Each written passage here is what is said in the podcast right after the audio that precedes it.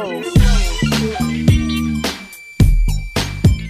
up, everybody? Welcome to another episode of the Smart Dummies Podcast. As always, it's your boy Q.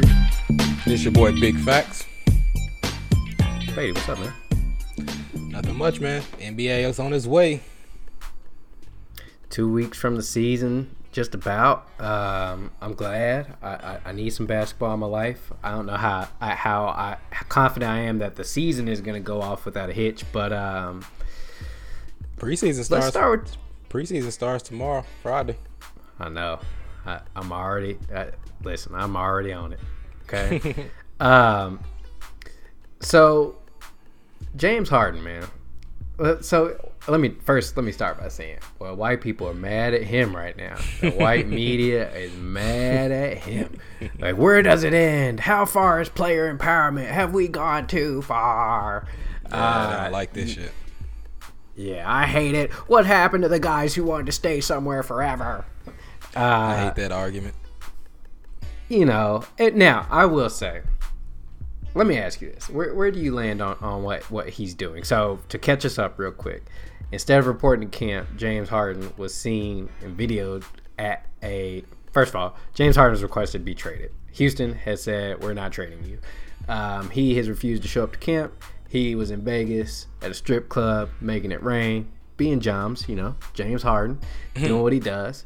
Um, you know, potentially exposing himself to COVID, avoiding the contract. You know what I mean? Just being a, a first class ass. But uh, where do you land on what he's doing? Has he gone too far? And you know, what would you do if you were Houston? Uh, shit, I don't think he went too far. Reading through the stories, it sounds like this isn't the first time that he's requested a trade. It seems like he's been requesting a trade since 2017 when we saw him get smoked by San Antonio then go to the strip club immediately after losing by like 40 or 60 or some shit like that at home in Houston. So apparently he's been requesting a trade, and every time like Houston tries to do something to accommodate him, we saw he got Chris Paul in, right? Chris Paul comes in. We all know how that ended. Then CP3, there was those reports that both him and CP3 was requesting a trade. Then they bring in Westbrook. The same thing happened. So I mean, this is the same story that we got last offseason. They just traded CP3 and got Westbrook. That was supposed to appease him.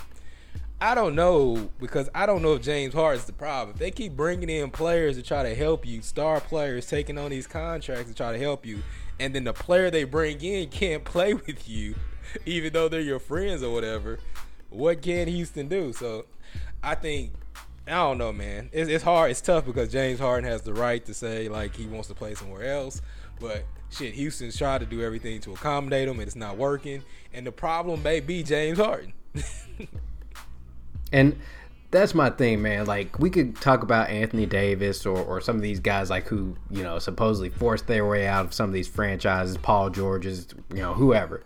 This is 100% different because Houston has literally done everything uh, around James Harden, and every star that they've gotten have all been like, man, fuck that dude. Like they cater to him. Like he he's a nightmare behind the scenes. And now I will say, if it was just the media saying he was an asshole, that would be one thing. But like his friends and other players are like, no, fuck this dude. I'm not playing with this dude. And there's something to be said for that. At, like you said, at this point, the problem is James. Like, should Houston trade him? I kind of like that they're gonna be like, yeah, fuck, you know, hey, you on the contract, homie. We're not, we're definitely not sending you to Brooklyn. We're definitely, you know, maybe Philly if we can get Ben Simmons, but we're not just taking a poo poo platter back for you just because you said you wanted out. So you can play. You can not at some point like, but this Vegas shit. If he caught if he catches COVID from that, because now they're saying he needs six straight negative tests to play. Um, if That's- he catches COVID or tests positive, they'll void that contract. I don't think they'll do that because that's everybody. I mean, right, coming in, he could have did that without everybody that comes in. You have to. That's that's one thing we can get into later. Why I think this season is going to be a shit show because they're saying that you need six straight negative tests in order to play, and this isn't the NFL. In the NFL, not that big of a difference. You know, well, I ain't gonna say not that big of a difference, but you might you you miss a week, right? In the NBA, you can end up missing that in that week. That's one game, maybe maybe two. In the NBA, that shit can end up being six to eight games. You know what I mean? Just Mm-hmm. from being in contact, if you need six straight positive tests, I mean uh, negative tests. So even if you come into contact with someone and you don't have any symptoms, uh, symptoms, these dudes could be missing three games at a pop. And this new schedule with the back to backs in each week, it could be four games in a pop that these players are missing just for being in contact. But that's my point. That's my point. Like if you're if you're the owner, like if you're Tillman Fertitta, like and you're looking at this dude in Vegas when he's supposed to be reporting to camp, like are you just like you're like Yo, like there's one there's one thing to not show up, and we could be like, all right, you know, his back hurts, he strained his leg, whatever. I get it. We're trying to trade you. You got an injury, you know, back spasm, whatever. But going in the middle of a pandemic to a strip club when you're supposed to be at camp where other NBA players are is a bad look, and it's selfish. And like, how are other other players supposed to take that? I mean, I agree. I agree 100%. The thing is, I hate siding with the organization because I don't know everything. Like, I don't trust organizations. We can say that they may have done everything. I agree with that. For Hughes, for uh, James Harden, but what it feels like right now is this is his only option that he has left. Like, it feels like he's been trying to get traded for. Well, I- don't want to say that because he signed that fucking supermax extension too. But Exactly. but the problem is, is that he doesn't have the control that he thinks he has. This Anthony Davis tried this like not last year, but the season before. When you have two years under contract, it's harder to make them move, right? Nobody wants to do anything because uh, what you have to pay. And he can opt out in 2022. But the, the biggest problem is he's trying to dictate where he's going. You can't dictate where you're going. Now, if he would have signed that super max extension and somebody would have had him under control for five years, maybe he could. But if I'm Houston, I don't trade him where he want to go because, like you said, he's not. He don't have any control. You know what I'm saying? He has to be under contract. I mean, they can start finding him and suspending him, making him lose money, but he has to be under contract. So I'll tr- I trade you, but shit, if the Pistons come, But- I might trade you to the Pistons. and and you got to think about this like you know i'll be the one to say this like james harden has peaked i mean i can't see a scenario where he gets better into his 30s um like I'm not, saying he's gonna go from you know a top five player to trash by any means but like the the best of james harden probably has been he he's he's peaked that i mean you know he's been in the league what 12 years it's time so that's probably also a concern because even if you do trade for James in that two year contract, now he's coming out of that at 33. Like, what team, like, you're not building around James Harden.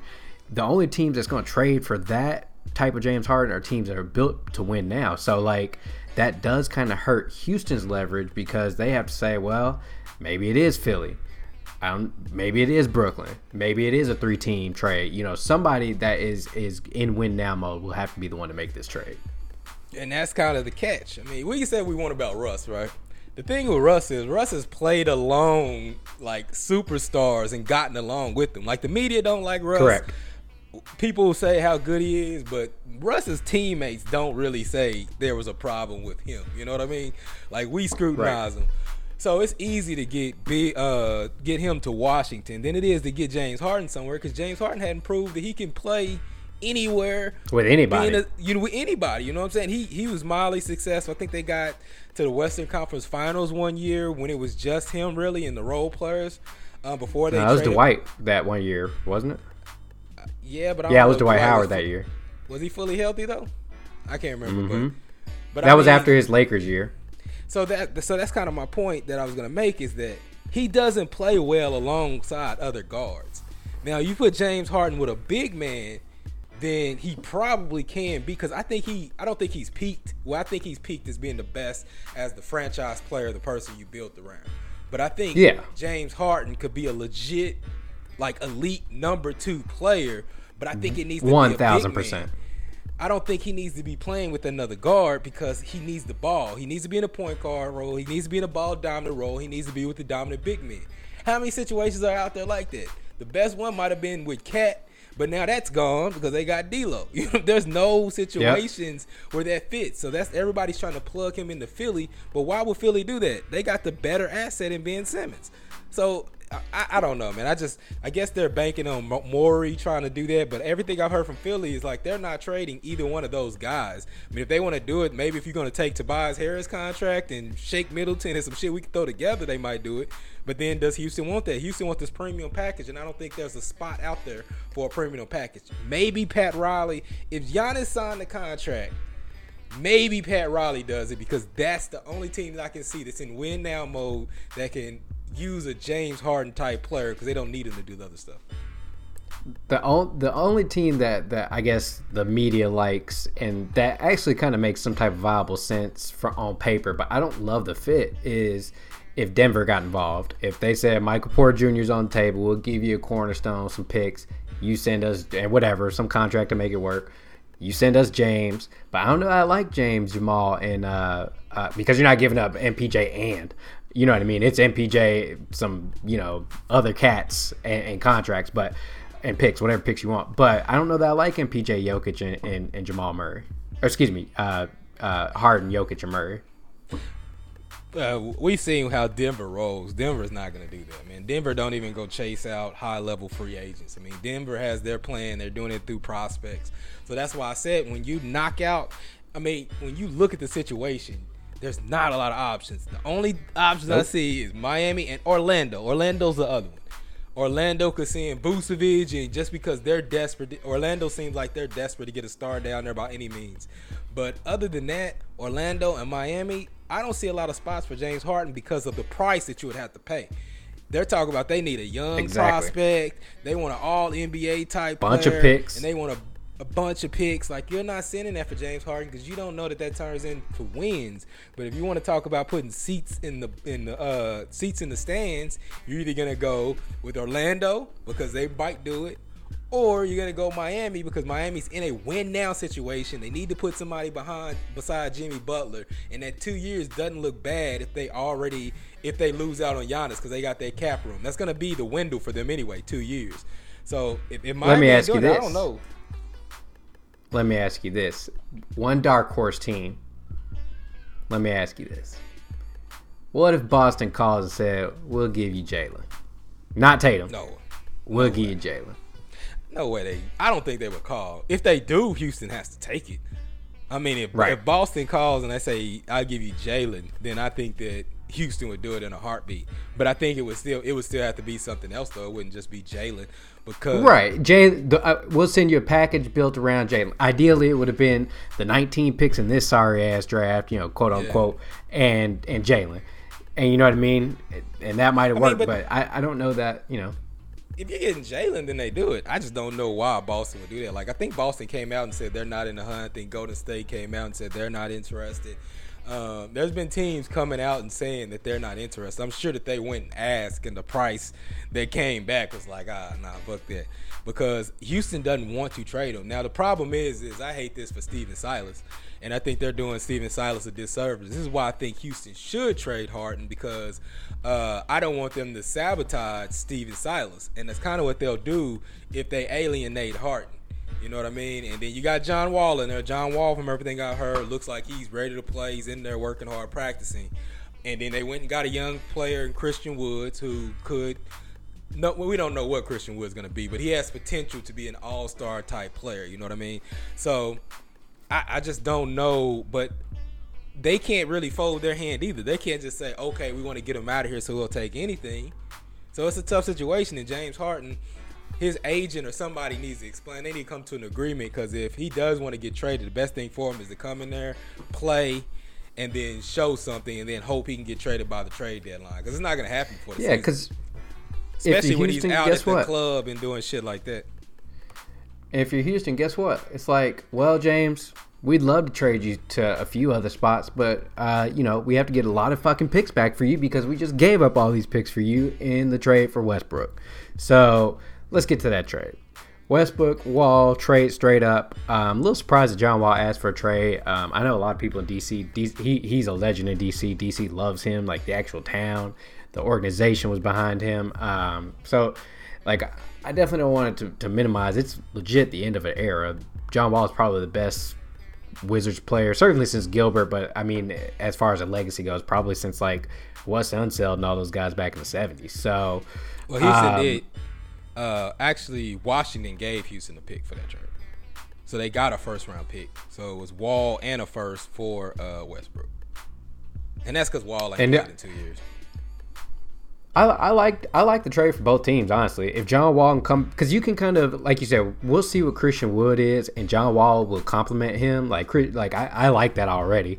Um, and you kind of have a, a, team like John Wall's in, in I wouldn't say the twilight of his career. I mean, he's certainly going to be a really good player who you know at his peak was averaging twenty and ten. I mean, I don't know that the scoring is that. I imagine his speed probably isn't the same, but you can't tell me why he wouldn't get fifteen and ten or somewhere in that neighborhood. Um, you know, you, you have some pieces there, so you know. Yeah, I mean, I, I understand about both teams do it, did it.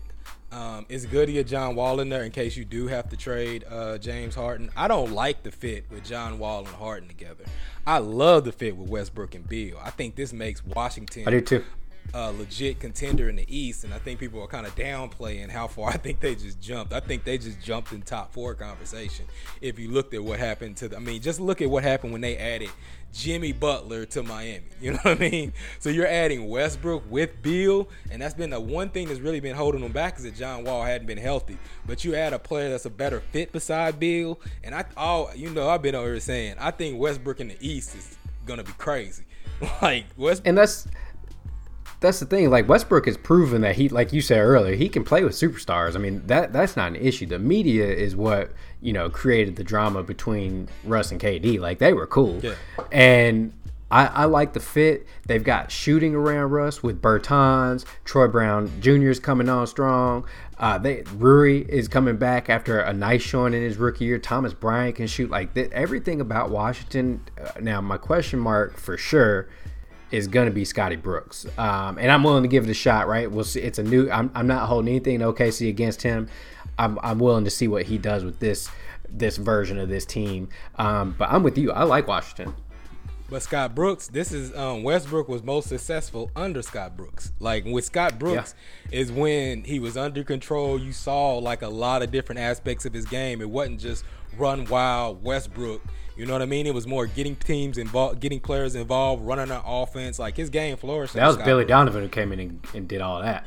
Well, Billy Donovan came in and was just kind of let him loose, go, go. That's what I'm saying. Yeah, yeah, yeah, yeah. So that was that wide open offense where it wasn't a lot of structure. In Scott Brooks' offense, he was more of a pure point guard. He was he didn't get the triple doubles, but he was close. He was still like what 25, 9 and 8 or something like that. So I love this situation for the Wizards. I think Wizards going to be a dangerous team.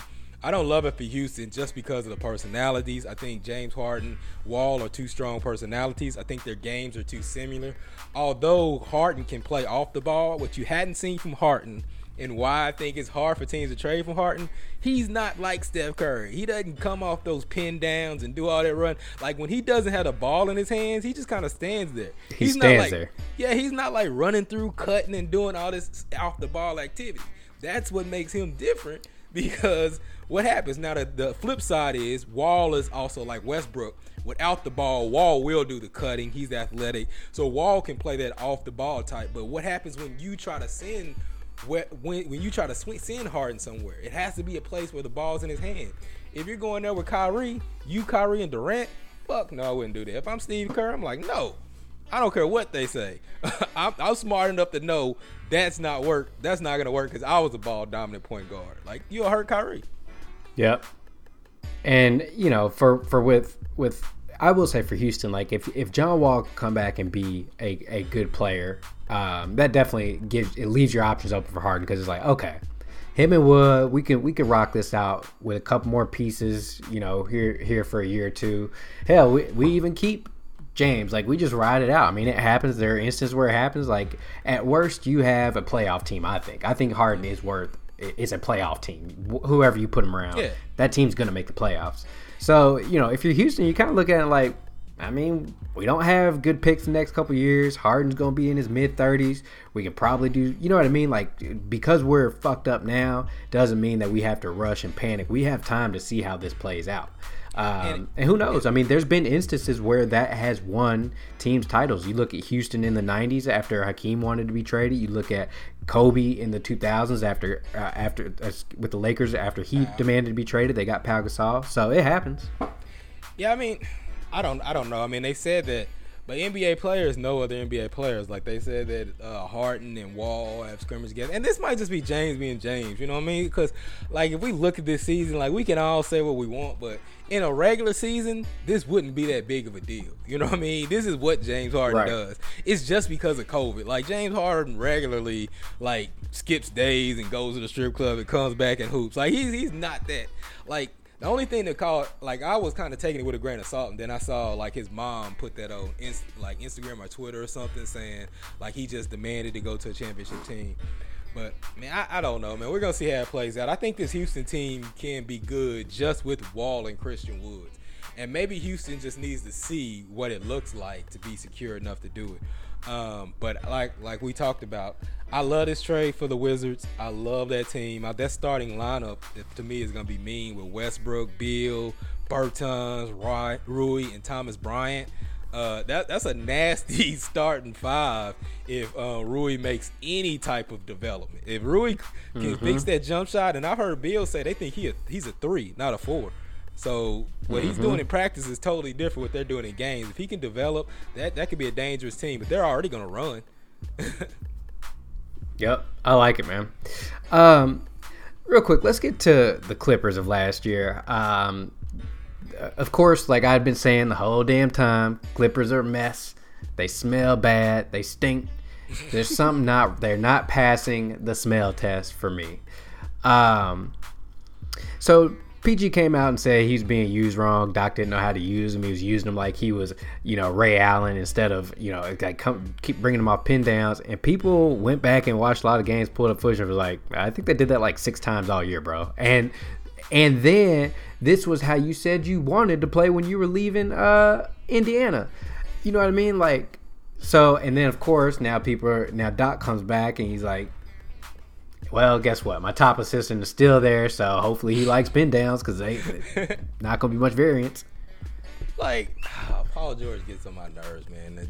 Like he's every, every day, man every time he talks, he makes me like him less and less. I remember we had that argument when we were talking about Westbrook, and I kept saying, like, Westbrook get a lot of the blame. But you gotta look at Paul George. Like, Paul George was the no shows in those games. I mean, when you got Paul George shooting one for 13, one for 15, when you got him scoring three points, he's, his defense isn't even there, getting his ass busted regular basis.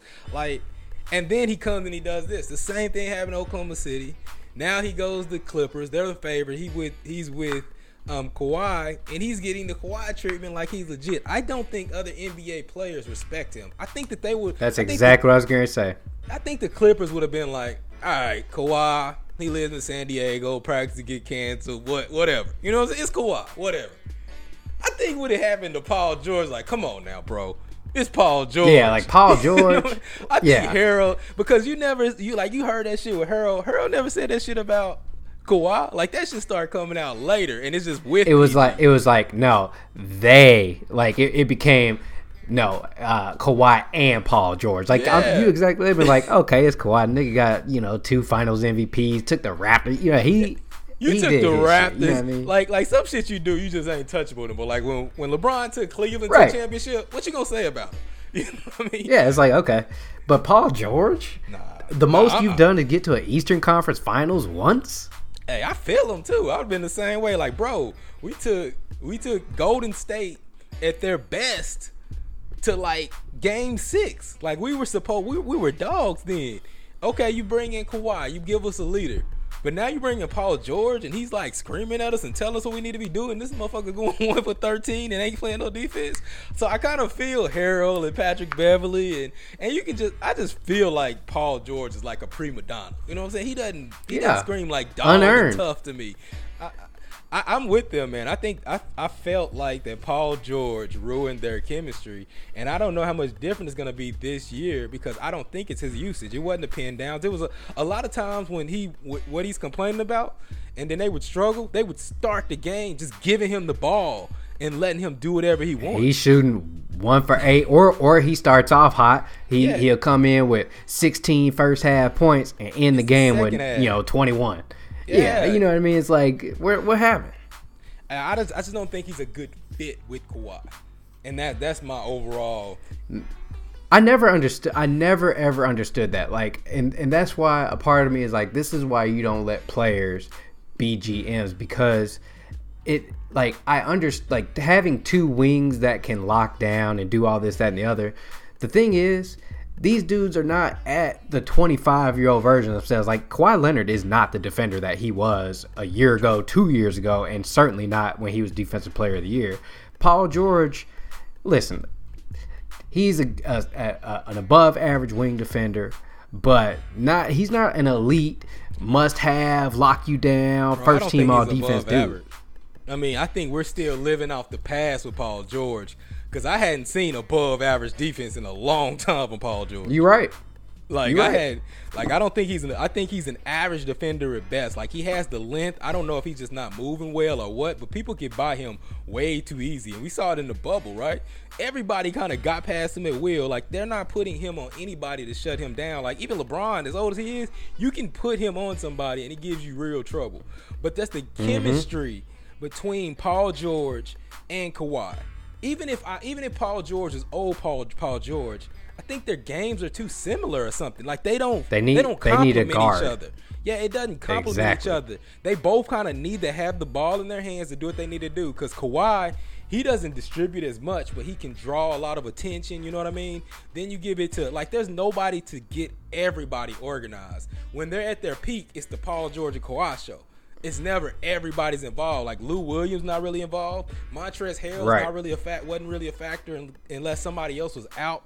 So I think bringing in a player like Serge Ibaka who fits Kawhi a lot more is more instrument. But I'm with you, bro. I think they need a point guard. I mean, I'll be trying to get Terry Rozier or somebody out there, but they're good with. They say they're good with Reggie Jackson at the moment, which is trash. Shit.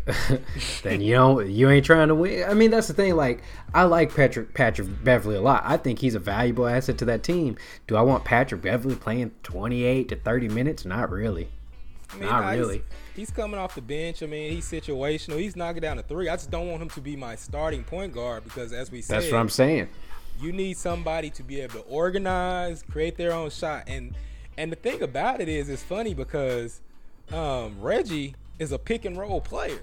And everybody want to be in the pick and roll. Like Paul wants to run more pick and rolls. Reggie is a pick and roll player. So are they gonna be running 90% pick and roll plays with Serge Ibaka now? Because Zubac doesn't seem to be that great in pick and roll. Honestly, the player that I think that, you know, and I understand why this didn't happen, but to be honest, the perfect player for the Wizards that was clearly available, I think is John Wall. Like, I mean, I think that would have been a great like I love Kawhi and John Wall together. Like that that or a John Wall type player. I understand why they couldn't do it, but that pairing I think is better fit than him and Paul George. Yeah, you'd have to send Paul George, and obviously Kawhi doesn't like Kawhi wants to play with him, but that can end up being a detriment. But Kawhi, I mean, when you got Serge Ibaka, so we'll see, man. I mean, Tyronn Lue is better at getting personalities together. Um, I want to see what he runs for Paul George, but I, I mean, I like what Doc says. I mean, but I think Doc needs to take his own words uh, too, because I don't think he made great adjustments. So as I do agree with no Doc doubt. when he says that everyone needs to be accountable. I think he also needs to be accountable because there are some adjustments that he could have made, and he wasn't willing to make those hard decisions while like sitting somebody and you know like he didn't want them to get mad. He lost that locker room. That's one thing you can't do as a coach when they stop following you because some you should have been able to sit Paul George. You should have been able to sit uh, Montrez. You know what I mean? If they really trust and believe what you're doing, and he wasn't able to do that, so he lost the locker room. All right, man. I don't want to spend too much time on this because Kyrie Irving hurts my head. Um, so he came out and said that playing with uh, with KD, he will for the first time in his career have a closer, um, a guy who he can depend on get his own shot. Really, hey, really, Kyrie. Yeah, he's talking about at the end of the game. So it's a shot. It's a shot at LeBron, but really, you know, we had this argument about that uh, championship, right? and mm-hmm. I feel like Kawhi feels like like me. Like I know, Kyrie. I know. I mean, yeah, I feel like Kyrie feels like me. You know what I mean? Like, man, he kind of quit on the team, and I'm the one that brought the team back with my energy, and I'm the one that picked us up. And then he hit that shot. Like, it's kind of hate because, but the thing is, is he's not all the way wrong though. Like LeBron don't hit man game winning shots. If you're talking about what name name your most memorable, like your three most memorable game winning shots that LeBron hit. Orlando in yep, 2009. One. Everybody's gonna pick that one. Now keep. Indiana in like uh, 2016 or what 17 something like that and when paul george when paul george and and lebronto when he sent them motherfuckers home with a running hook shot off the glass just because he wanted to. Now, I mean, listen. Yeah, and, yeah, and I mean, in those... game six of the finals, or game what was game seven in the finals, he hit the get. Come on, man! Don't tell me LeBron is clutch as fuck. I feel like people disrespect. I don't. LeBron. I don't listen. Listen, when I tell you to do that, like you watch basketball more than most. The average fan can't name you three LeBron game winning shots. They may give you one of those, but you have to think very hard to find LeBron game winning shots. The only one that you everyone says is the Orlando. That's the one that stands out the most. And that right there was just a that was not to eliminate somebody. That was to keep them from getting eliminated. Like they would have got swept if he didn't hit that shot. You remember the one against was it Washington where he caught that bitch, turned around a three point line and, th- and, and hit off the backboard. The thing about all these shots, are most of them are like first round or regular season. But, Look, but that's, man, that's, hey, that's you asked me to name the shots. No, no. in the not, in the postseason, no, I've seen I'm LeBron saying, score 48 of the last 50 you're points. Right, but you're you're everybody's missing the point of what he said. He said at the end of the game, somebody I can trust and know if they got the ball, they can hit the shot just like me. Like when you start naming those, you're naming regular season games that nobody care about, but you're not naming big time playoff shots like most players. Now, it, it doesn't matter. I know it doesn't matter in the grand scheme of things because LeBron will go for 50, 20, or whatever and keep the game out of reach. And they don't count those as game winning shots if he dominates the whole game and it's not close. So I get your point. But the, if you're looking at the point of what he's saying, he's not wrong because LeBron Can, doesn't hit a lot of game winning shots. And it goes so back basically, to, um, in the bubble. In the bubble, did LeBron take the game winning shot? No, he kicks it to Danny Green. It, it goes back to that whole scenario. So, so basically, because KD and I have hit corner threes in the finals to seal games, never mind the fact that without LeBron's block, which is his signature finals moment, I wouldn't even had that shot. Listen. So I I see what you're saying, saying, but like, come on, let's be real. All I'm saying is this: he's not totally wrong. You can discount him because he says crazy shit, but he's not wrong because if KD he, got more than that corner shot. Remember, KD stepped up right in LeBron's face and knocked it in his eye. You know, so I n- no doubt I'm not denying KD, but if that's if that's the criteria, if it's like, oh yeah, I finally got the coldest nigga in history of of one of the best shooters to ever step on the floor that that will hit this shot anytime. Like KD's a, fu- a fucking assassin. We all know that. So. Yeah. I'm just saying. I'm, i think, I, like I'm like you. I think it's ridiculous that he would put it in that terms. You had one of the most dominant players in the NBA, and then the first year you got hurt. I think the first two years, like he got hurt the first year, and then after that you spent most of the season hurt. So although that you did, you know, contribute in the playoffs, you're kind of making up for him carrying your ass through the playoffs to get there. Right. Right. So I, am with right. you, but I'm saying if you look at just his words and saying I know at the end of games that I have someone that can hit the shot. I mean, that's how NBA players are. When you say something that you don't feel like is disrespectful, you feel like it's true. Like I don't think he thought that was disrespectful. I think he thought it was common. Everybody knew that LeBron doesn't take that shot at the end of games. All I'm saying is I've only hurt. seen that shot once from Kyrie. I don't know, man. Kyrie didn't hit some big shot in the playoffs. Uh, the Celtics. Uh, I know a couple times in those Celtic series, he hit some big game-winning shots. But he has probably one of the. I mean, you can't argue with dude. He probably has like top five the, be, the finals shot. Him, between him and Ray him, Allen. I don't know Allen, whose shot yeah, is better. Him, Ray Allen, and uh, KD. Those two, three shots are like incredible. I don't know. Hold on, hold on. Let's back up. Jordan. I mean, I mean, yeah, I, I, didn't say I didn't say they were one. I said they were top five yeah, shots. You know what. I mean? Those three are in top five shots of all time. I mean, of course, Jordan's gonna be in there. And I, does Kobe have a shot in the final? I don't think so. No, not really. Yeah, not really. Got a shot in the final. Yeah, not like a signature. The only the, the the one they tried to make his signature was like in Orlando where he hit this crazy ass like layup that I was like, oh, it's his Jordan moment layup, but yeah, not really.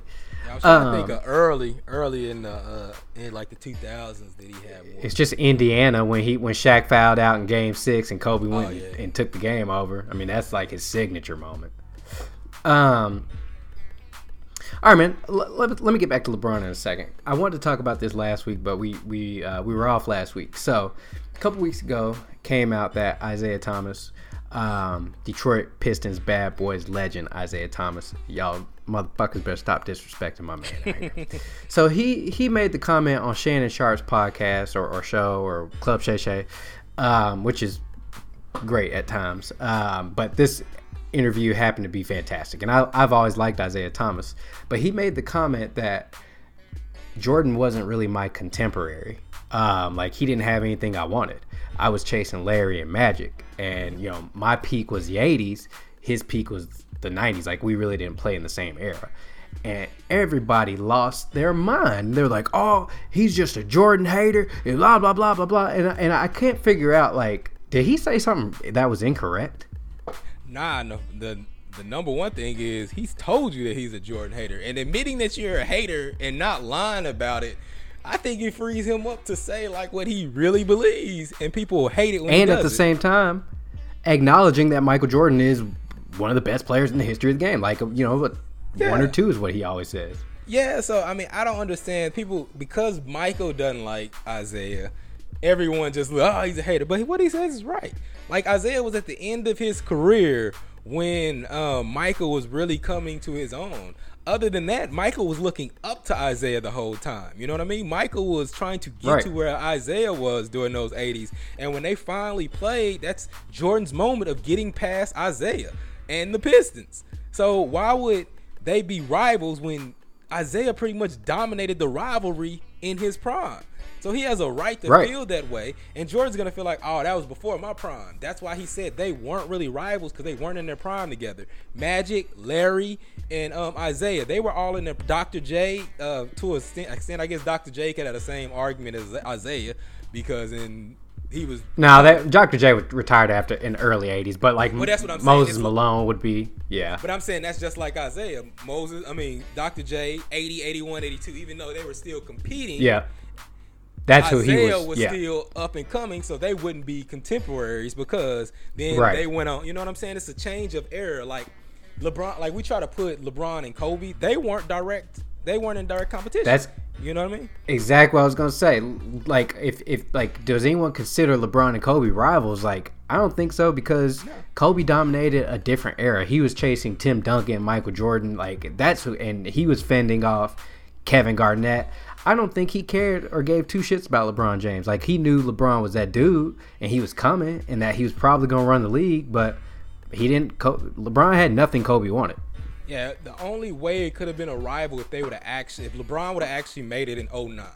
That would have made it interesting yep. because that was the year that they were really trying to hype that up, that Magic Jordan. But even if they would have played, it would end up being that Magic Jordan moment. You know what I mean? In the mm-hmm. 90s. You know what I mean? No, no, they weren't. So I don't think he said any anything wrong. It's just the past of everything that he said about Jordan. People feel that way, but he's completely right. Like Jordan had to beat Isiah. Isiah already had what Jordan was chasing. Like they dominated the East. They had a championship. They were the team to beat.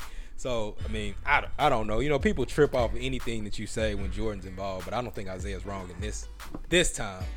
And and the, the thing about Isiah that that is crazy to me is so I think he cares more about Detroit's legacy and respect because for whatever reason, like we talked about, it is like, oh yeah, Jordan. What people try to do is they try to make Jordan's success of the 90s like that's how it always was. But like we said, like Jordan wasn't shit to anybody in the 80s. Like he was yeah. a great player, but the stigma was you're not going to win that way. He's a ball hog. Like, you know what I mean? Um, like they were would, not worried about him. Who would be that player? Like to make people understand, who do you think that player is today? For LeBron? No, I'm just saying that that would be like Jordan coming up. Wouldn't that be like Giannis? Giannis, yeah, like yeah, Giannis. I mean, LeBron doesn't care about Giannis. Of course, he he he doesn't say he doesn't care that like he wants the MVPs, but like at the end of the day, I don't think Giannis is on LeBron's radar. LeBron is busy chasing the ghost of, of the decades past and fending off Steph Curry, who I, you know, people make KD the rival.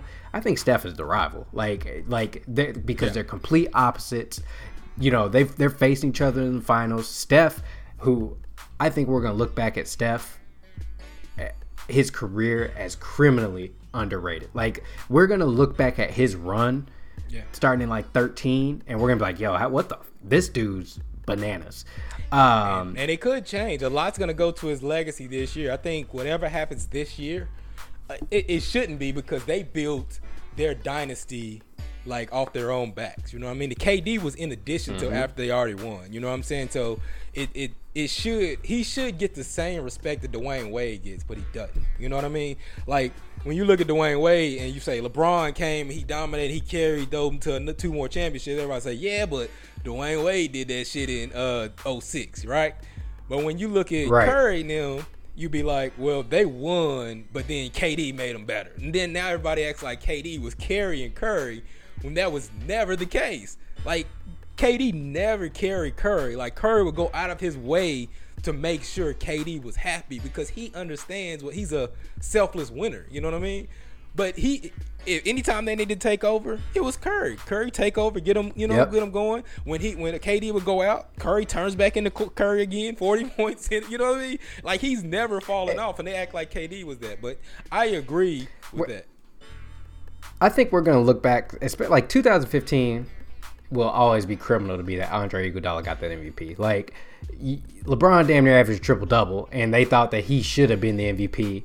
And you know what I mean, like Jerry West in a losing effort because he was that damn good. But how does you know what I mean? So we're, we're gonna look back at that real quick before we move off of Isiah real quick.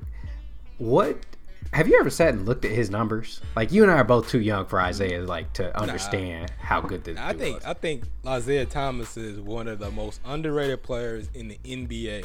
It's either Isiah or it's Dominique. One of those two. They don't get any respect.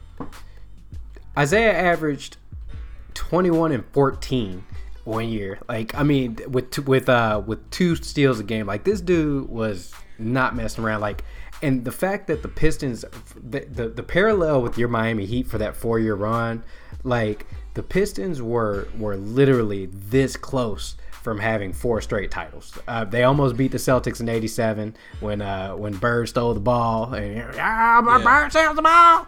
Uh, so so that game, and then you know the next game, the next year that he uh, rolls his ankle against uh, the Lakers, like they were that close to having four straight titles, man. That team, that's one that we, we need to do a pod about. But I mean, I, I think what really happened is, and it is gonna sound weird, but I think Allen Iverson, Allen Iverson is the reason why we don't show it more respect because I think all the things that we that they loved it for, Allen Iverson embodies. Even though um, the, but but Al Iverson was more likable. Like at that point in time, Zeke wasn't likable to the masses. I mean, he was about winning. He was kind of he was an asshole. You know what I'm saying? They did a lot of shit where he wasn't likable. But the Pistons in general were like that. Yeah, yeah they just yeah. weren't friendly dudes. But they that that makes them to be a villainous team where you don't remember them as much as you remember someone that you may favor. So then you have Iverson that comes in and embodies all the things that Isiah kind of embodies, except for the I would say even the winning. You know what I mean? Even though Isiah won a championship Iverson gets more credit for what he did against the Lakers than Zeke does in this new generation. You know what I mean? But I think he takes a lot of credit from IT because he was the small man that we all remember that had the heart, that had the fight, that went against giants, that was willing to throw it all. Like we, and it was more exciting. So if you look at an Iverson highlight film, then you go look at Isiah Thomas without context, you're like, oh man, he was good, he was cool. It's like watching Tiny Archibald, but you don't have the context of what mm-hmm. he was mm-hmm. doing and you know, and the teams in the '80s that he was fighting against and what he was doing. I mean, you look at those role players that he had beside them. I would say, talent-wise, his supporting cast is less than all of them. And oh, easy. I mean, but you know, you you wait. Are you talking about Isiah Thomas? Yes. Mm, Joe du- Dumars Hall of Famer. Obviously, Dennis I'm Rodman, like at I'm his peak athleticism. Offensive, weapon. Offensively, yes, yes, I agree. Bill Laimbeer could shoot basketball. Yeah. Yeah, Bill Laimbeer could shoot, but yeah, he wasn't. I mean, Isiah Thomas was the leading scorer on his team. He he was the engine. Yeah, I mean they were just like bulky players. Like they weren't Rodman. You know what I'm saying? He had Rodman, you had Bill. If Joe Dumars was a, John great Salley. defender, you know what I'm saying? John Salley. Like you didn't have elite offensive players on that team. That team was built around Isiah Thomas. Isolate, let Isiah Thomas do what he wants, um, and then everybody else plays defense. You know what I mean? And then he was one of the best defenders on the floor, even though he was small. So uh, you're right, he doesn't mm-hmm. get credit, but I understand why because I think it's Iverson. We all look towards Iverson as being that player and not um, Isiah Thomas, which we should be looking towards Isiah Thomas. And you know, I get that too. I but I think the player that's kind of stolen the mantle. You know, you mentioned Iverson. I think it's Chris Paul. Um, you know, a lot of people like compare it to. I think I think Isiah Thomas is better than Chris Paul. Um, Paul not, maybe not as a direct player. That's what I'm saying. That's what I'm saying. Like that, the the separator, and so this is what what we're gonna start incorporating the pod. Like we really want to start, you know, remembering some players of the past that for whatever reason have been have slipped through the cracks, like an Isiah Thomas. Like for whatever reason, I, I noticed that sometimes our generation and the one below us acts like if it didn't happen in their lifetime, it just didn't happen. So like people for whatever reason, um, I noticed start disrespecting Ray Allen as if he was just you know, a straight up jump shooter, a spot up shooter, people forgetting like, yo, Ray Allen, if you go look at his Seattle seasons and when he almost made the finals in 2001 in Milwaukee with Sam Cassell, like Ray Allen was that dude. So I, I remember I got into know, an argument with someone like four or five years back, and they were arguing that uh, Ray Allen was just a spot up shooter. He ain't never even dunked. And I said, what? He was like, yeah, Ray Allen couldn't even dunk. He just shoot spot up. Ray Allen used to dunk on people. Yeah, they look at Ray Allen like he's like Kyle Korver, bro. like you had to go look yeah. at a highlight. Like he was the truth in Connecticut. That uh Iverson Ray Allen matchup, like there's a reason why they made they let him play. Like you went from Kobe to Ray Allen when you're talking about Jesus Shuttlesworth. Like Ray Allen yeah. was salty and he was one of the purest shooters in the league. So it'd be like how we look at Steph Curry today. Like, man, you can shoot like that but you can also do all these other mm-hmm. things. it was pretty amazing. Yeah, he was he was more Steph than he was Clay. That's for sure. Yeah, and that's no disrespect to Clay. And and you know what, dude? There, there's so many. Like, I think that there's a, a window of the NBA because the NBA, you and I've talked about, like, was just in such a weird time in the early 2000s post Jordan, and I feel like so many players just got slipped through the cracks. Like, you look at a cat like I don't know, like Jalen Rose. Like people don't remember how good Jalen Rose was at one time. Like there's so many. Not that we do a whole pod on that, but there were so many players just lost in that era. Like if I could explain to someone. Odom. Lamar Odom, Lamar Lamar Odom coming out of Rhode Island when he was with the Clippers, like Lamar Odom was cold, dude. Yeah, I would argue that Lamar Odom might have been the one that changed the NBA like to what we see now. The, you know, a 6'9", yeah. 6'10", point guard that can shoot, do all these different things. Well, he like, furthered it. Yeah. I mean, he he there's not a lot of players even when you get into like what 2010 there still wasn't a huge amount of players that was like Lamar Odom. Like Lamar Odom yeah, was damn But you saw yeah, but you saw Penny who was six nine. You saw Grant Hill who was like six. Yeah, well, no, but, Grant but was I'm like saying, six seven, six eight. Yeah, yeah, he's only six seven. Like those are just big guards. Like we've seen those before. Yeah. I'm talking about a sixteen. Legit dude. seven feet. damn seven foot. Like KD. Like this was crazy. Like you see the sixteen dude that could play point guard and handle like that. I mean, you didn't see like it's been like recently, like real re- last ten years, we've seen an abundance of those type of players come in. But before yep. it wasn't like that.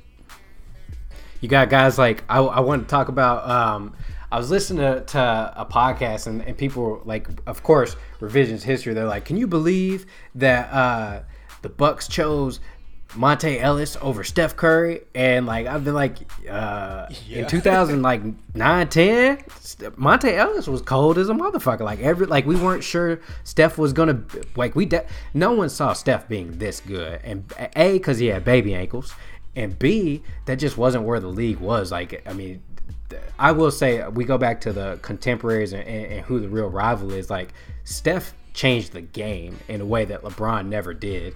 Um, you know, he Steph. No one saw that coming, but at the time, we weren't looking at Steph like that in 2008, 2009. Yeah, and a lot of it, like you said, it was just it, we don't trust his ankle. So it, would be kind of like looking at Ben Simmons right now or Joel Embiid. You know what I mean? People that yeah. have constant injuries where you're like, yeah, they're really, really talented. They could be really good. Like it wasn't like nobody knew Steph was good. He got taken seven, and people thought he should have went to New right. York. So, so we knew that yeah. he was good, but those ankle injuries were so bad that he was missing like whole seasons. It was a lot like Joel Embiid. Like anytime he could turn his ankle and be out for three months. So it was it was a big risk, and they were and it really set up their dynasty though, because it, yeah. it got the, it got them a ma- a cheap contract. He was paying paid like forty million dollars. They got to draft Clay. Like I mean, it really did. Yeah, he didn't. Luck. He didn't. He didn't get the max contract because of the insecurity that he had. So he couldn't play for it. And he, mm-hmm. unfortunately, he broke out after he signed this contract. He broke out in like his fifth year, like really broke out where he's a superstar. He went from being a good player like a Ricky Rubio to superstar status in the year that he already signed his contract. And he gave him four free years, like you said, that you've seen an unprecedented amount of cap space to be able to add a Kevin Durant. Like it's it's more than just being able like his contract and those rookie contracts allowed them to stay under the salary cap for four years. That's the difference between now and then. Like they could have had a max spot this year, but that max thirty million dollars would have cost them two hundred and fifty million dollars a year. You know what I mean? Even signing Kelly Oubre, you see it's like 93 million. But they could have signed to him for 30 million. you know what I'm saying? I did a sign mm-hmm. and trade and put a max con spot there. But I mean, I guess you can count uh, Andrew Wiggins. But yeah, I mean, I think Steph, well, yeah, let's go back full circle. I do agree with you that I think Steph is LeBron's contem- contemporary because I don't I don't know. I think people when they look, you try to look at a span of like 10 years. It's never that long. Like when you're going head to head and you're competing with someone, it's usually a like a five year window. Yeah, like a five year window where you guys are battling. And they had one of the greatest four to five year windows that you you've seen. Like it was always every year it was Golden State and Cleveland. Four straight years. You know what I'm saying? KD was added in that on on year three. You know what I mean? So you can keep trying to put KD in there, but KD I feel like just missed it. You know what I mean? I think it was I think it's Curry. And if you look at how it works, you know what I'm saying? You see what Isiah Thomas is saying about Jordan, you know. So you get Jordan coming in in the after the 80s. He's a young buck, come in, he takes over. Then you get Kobe coming in. It was Penny, but then it ended up being Kobe. He comes in, then he takes over the league. Then you see LeBron come in, and LeBron kind of then he takes over the league for the 2000s, 2010. Um, so there's a there's another player. That's why I said LeBron and all these players. It's more like Giannis because as good as Giannis is, and he's getting back-to-back MVPs, and he's doing all that. I don't think Kate. I don't think LeBron even looks at him as a threat. I don't think a lot of players nope. in the NBA look at him as a legit threat. He's gonna have to beat some teams to prove himself, and I don't think he's done that. Even even the Golden State Warriors, y'all gotta remember that's back when um, the San Antonio was coming off their dynasty of beating Miami and they had to go through San Antonio to get their credibility. Giannis hadn't went through anybody, and he keeps failing. And even if he does get there, he would have to literally go through LeBron to get respect. Otherwise, you're just coming out and, of the East. Who cares? And that's and but you know what? And that but that's the natural order of the NBA. Like I think the only anomaly, like career that I can think of that is just a straight up anomaly is Kawhi Leonard. Like this dude has yeah. just had a career that is unlike any I've really I've ever really seen. But you look at where Giannis is right now, right? We can agree probably at this point the best player in the league, right? From an end from like a, a on the court standpoint, he he's that guy. Like he's probably going to run the 20s. But yeah, like you know, LeBron so what? He's even if LeBron plays till 2025, like yeah. he he's not going to care about uh, about you know Giannis. It's just that's the natural Jordan. Like we said earlier, no one cared about Jordan in the '80s. Yes, he was winning awards. Yes, he was that dude, and us Jordan fans exciting. like, no, he was that dude. Yeah, he yeah, he was great. And uh, you know, LeBron was that in the 2000s. He was exciting. He was great. We knew he was coming, but it was Kobe's league. It was Tim Duncan's league. And yeah, man. I mean, I love it. I like I said, man. I, I think that you know KD is going to go down as, as, probably a top ten player all time. my knock, and it's not even a knock against him because it's not. It's just I don't ever think was he as good of a player as LeBron. Uh, that can be argued, whatever. Okay, but his legacy will never ever be able to match LeBron. I, I don't think LeBron sees KD as a rival in the grand scheme of things. Steph, uh, I definitely think he does. Yeah, I mean, yeah, Steph. I mean, Steph's beat him a couple times directly, and I think he gives more credit right. to Steph than he does KD because basketball players 100%. know what basketball players know what Steph does on the court. Like it fucks up your defense so much, even if he's not scoring just having Steph on the court, and it's the same way with Lillard. Lillard just don't have the same type of cast around him. But I mean, you literally right. have to guard out the half court. That fucks up people being under the rims. That pick and roll is happening way out of half court, and you got to guard this motherfucker. Mm-hmm. There's a lot of different shit going on. That's that's one of the reasons why I don't think Golden State's gonna fall off because they pretty much just said, well, without Clay, we're gonna have to run a lot more pick and roll with Draymond and Curry, and that shit is hard to defend with those two motherfuckers. They both can pass. But that's neither here nor there. But yeah, man, I think that um now I do find it interesting though is that I do think KD can change his legacy. I mean, it's similar to even though he's not going back to OKC, if he goes and he wins in Brooklyn, if he brings a championship to a New York team, I think that can that can change his career. I mean, yeah, we would like it to be the Knicks, but that's what I was gonna say. You think it's gonna ha- hold as much cachet as the Knicks? Because I, I, don't I really think do. Knicks like New York is gonna be like, eh. I, I, I, because it's in Brooklyn, so it's in Brooklyn. It's you might be right. You know what I mean? So even though you have Madison Square Garden, and you know it's in Manhattan, and you know you got a bunch of Knick fans, they could win over a lot of fans because Brooklyn is still young and they already are growing in popularity in New York. And the Knicks with Dolan, he's making it easy for fans to be like, you know what? I've been a Knicks fan my whole life, but you know, Brooklyn is still New York. They suck. you know what I yeah. mean? I, yeah. I, they they make yeah. better moves. You know what I'm saying? They're they're usually more competitive. Like I'm, i might be tired of James Dolan in Madison Square Garden. So I think that he could change a lot of things if he brings a championship to New York. The first one in what since 1970 was it? When, when they last time? 73 was the last 70, one. 70 yeah. So you bring a championship to New York, uh, and then you saw. So then you start adding it up, right? You start after LeBron won in Cleveland. Uh, then you go back, you look at that Miami Heat. Those two titles a little different. You're like all the sauce that we had on them, like oh, you needed this. Oh, you don't hear that no more. He won in Cleveland. Who cares? Nope. You know what I'm saying? Yep. So all that you don't hear that anymore. So if he wins in Brooklyn, all that shit, and Golden State never becomes Golden State again, that's just gonna change, and it's gonna be like. So I think and, that he can, and he's at an age at 32. Was he 30, 31, 32?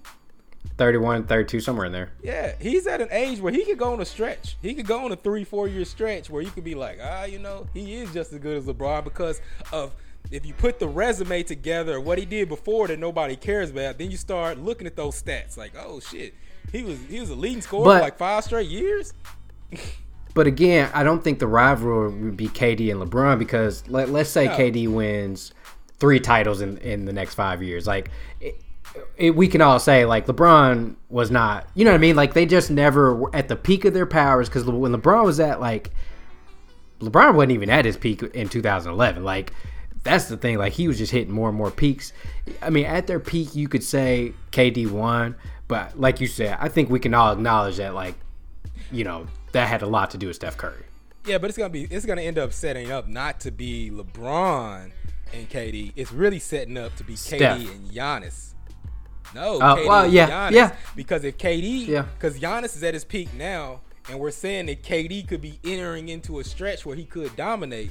Well, if that happens, that's directly going to impact Giannis, where he would have to get past KD, and KD's in the East. So I think the rivalry of the future is Giannis versus KD in the East, and who can win out there, and that's barring that KD gets back to, uh, and we're only talking about KD catching LeBron and legacy. The only way for him to do that is to return to KD form and make Brooklyn a legit contender, and he'll be directly Correct. competing with Giannis, and that will be the new rivalry.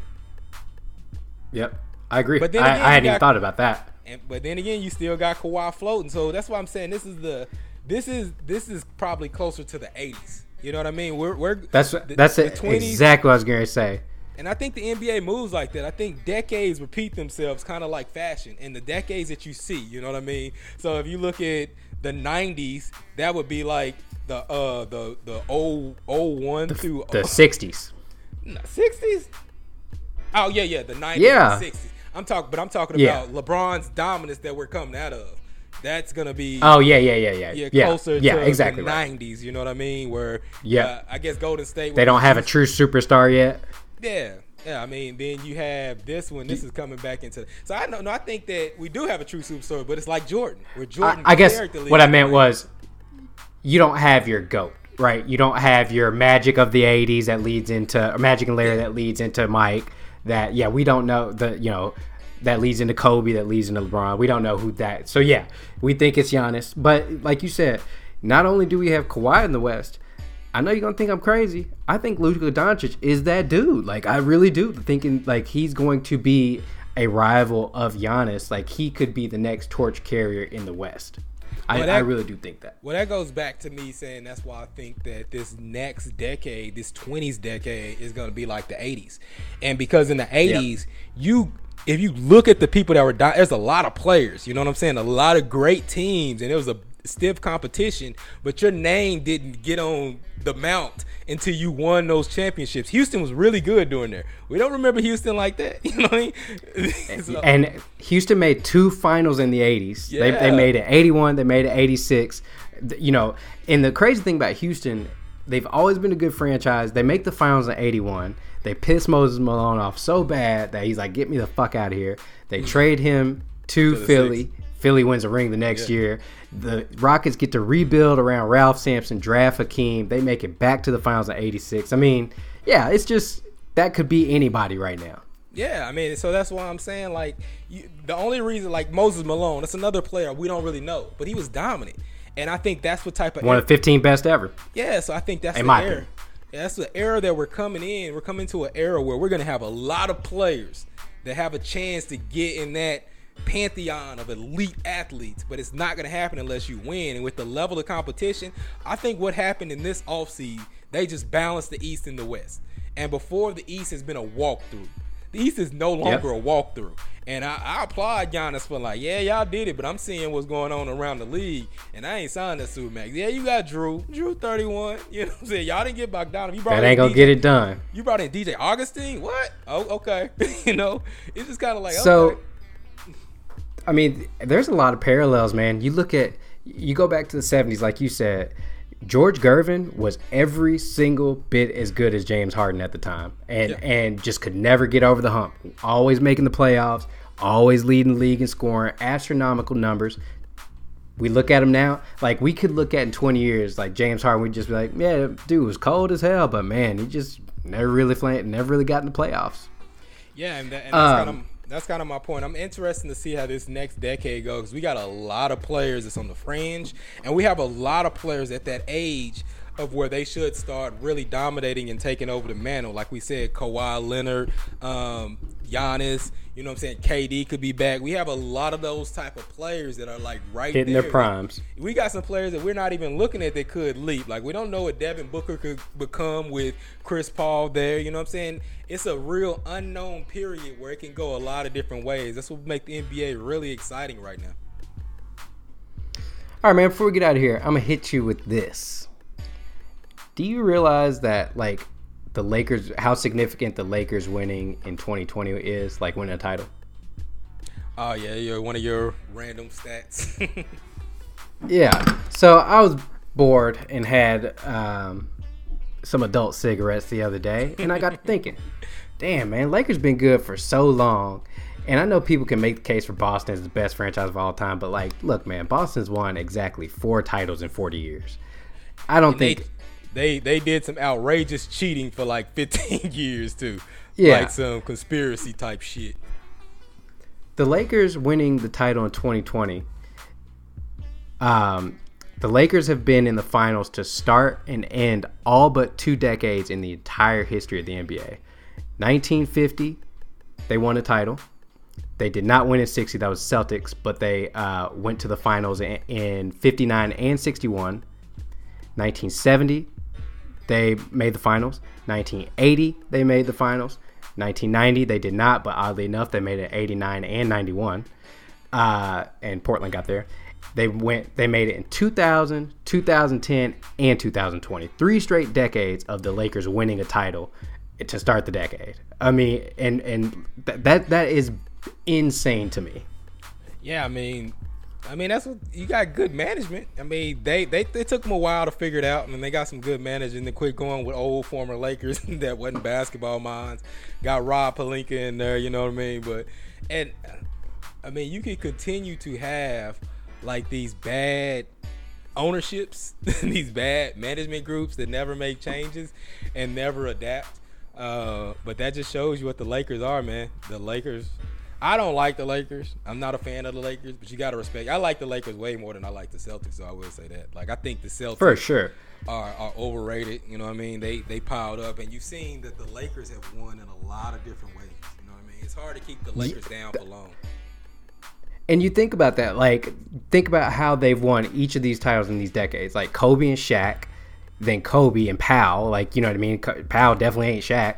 Well, add this with Lamar. Odom, like when you arguing like this that about the Celtics, when the Celtics was on one of their most dominant runs, they were facing the Lakers like every year. So if you just add in finals appearances, like the Lakers are always there. Like when um Yep. what's the what's the logo? they've been there over fifty percent of the Yeah. finals have included the Jerry Lakers. West well, Or with their LeBron. nine times and lost to like the Celtics like Yeah. nine times in a Kobe went seven.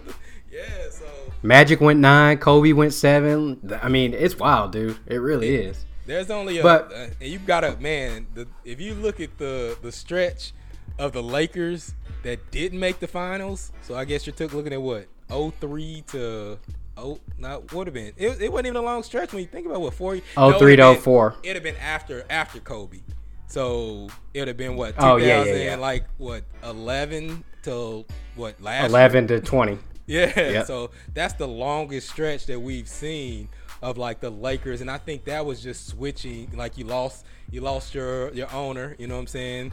And it, it Mm-hmm. changed things. But I think now that they figured out, they can get it rolling again. I don't think So, you'll see that. the I don't think man. you'll see that again. Like I don't think you'll see a stretch that bad, and it was because you know you got them family issues. The son took over and Mm-hmm. completely like shit the bed. you know I mean? Oh, oh, oh, Jim, yeah, he idiot. He was awful. You know, uh, the, the the daughter took the reins, and she's kind of right, right. She she did what she needed to do. Get LeBron in there. You know what I'm saying? LeBron got Anthony Davis in there, and now you got it rolling again. Now people, now it's cool to go to LA again. Now they can get the free agents again. I mean, you got to bring the swag Yep. back to the city, and that's what I mean when I talk about KD. Like if KD wins and he can bring the swag back to New York, like they literally all wanted to play in New York, but was like, nah, we can't fuck with the Knicks. You know I mean? That's why I say the Clipper. That's why I say now the Clippers they got to move because you missed your window. The Lakers were bad for damn near a decade, and you had title contending teams and could not get it done. You got to move, bro. You had your chance to solidify and capture fans, and I mean now you might as well just go to Seattle, go to Vegas, Kansas City, because it ain't happening for you in LA. You're never gonna win that fan base over. Yeah, if I'm Ballmer, I definitely go to Vegas or I go to uh, Seattle, and you get Seattle. your own stadium, you build your own team, you get out of that shadow. Cause I mean, even when you're trying to get free Rename. agents there, yeah, you get you get free agents there. They're still thinking, well, shit, if I'm being LA, I might as well go to the Lakers. You know what I mean? So. Mhm. Exactly. Yeah, exactly. I mean, why go to the Clippers? So Kawhi, I, I, he's gonna have to do something extraordinary. But even after that, I think when Kawhi leaves, the Lakers are still gonna be rolling. You know what I mean? I, don't- I don't know, man. I just, I do, but I think it's hard because that market generates so much money even when they're bad. So it's hard to leave. right. You know what I mean? So Right. what you could leave and go to Seattle and not make nearly as much money as you do losing in LA. I mean, that's fair. I, you'd have to really do the numbers. I mean, I mean, although moving to Seattle is not like moving to Kansas City. You're getting, Nah, a, I- a- it's- but I it's get the, your uh, point. it's the TV contract, I believe. I mean, that's what makes Right. the Lakers one of the most always. The Lakers always had an advantage.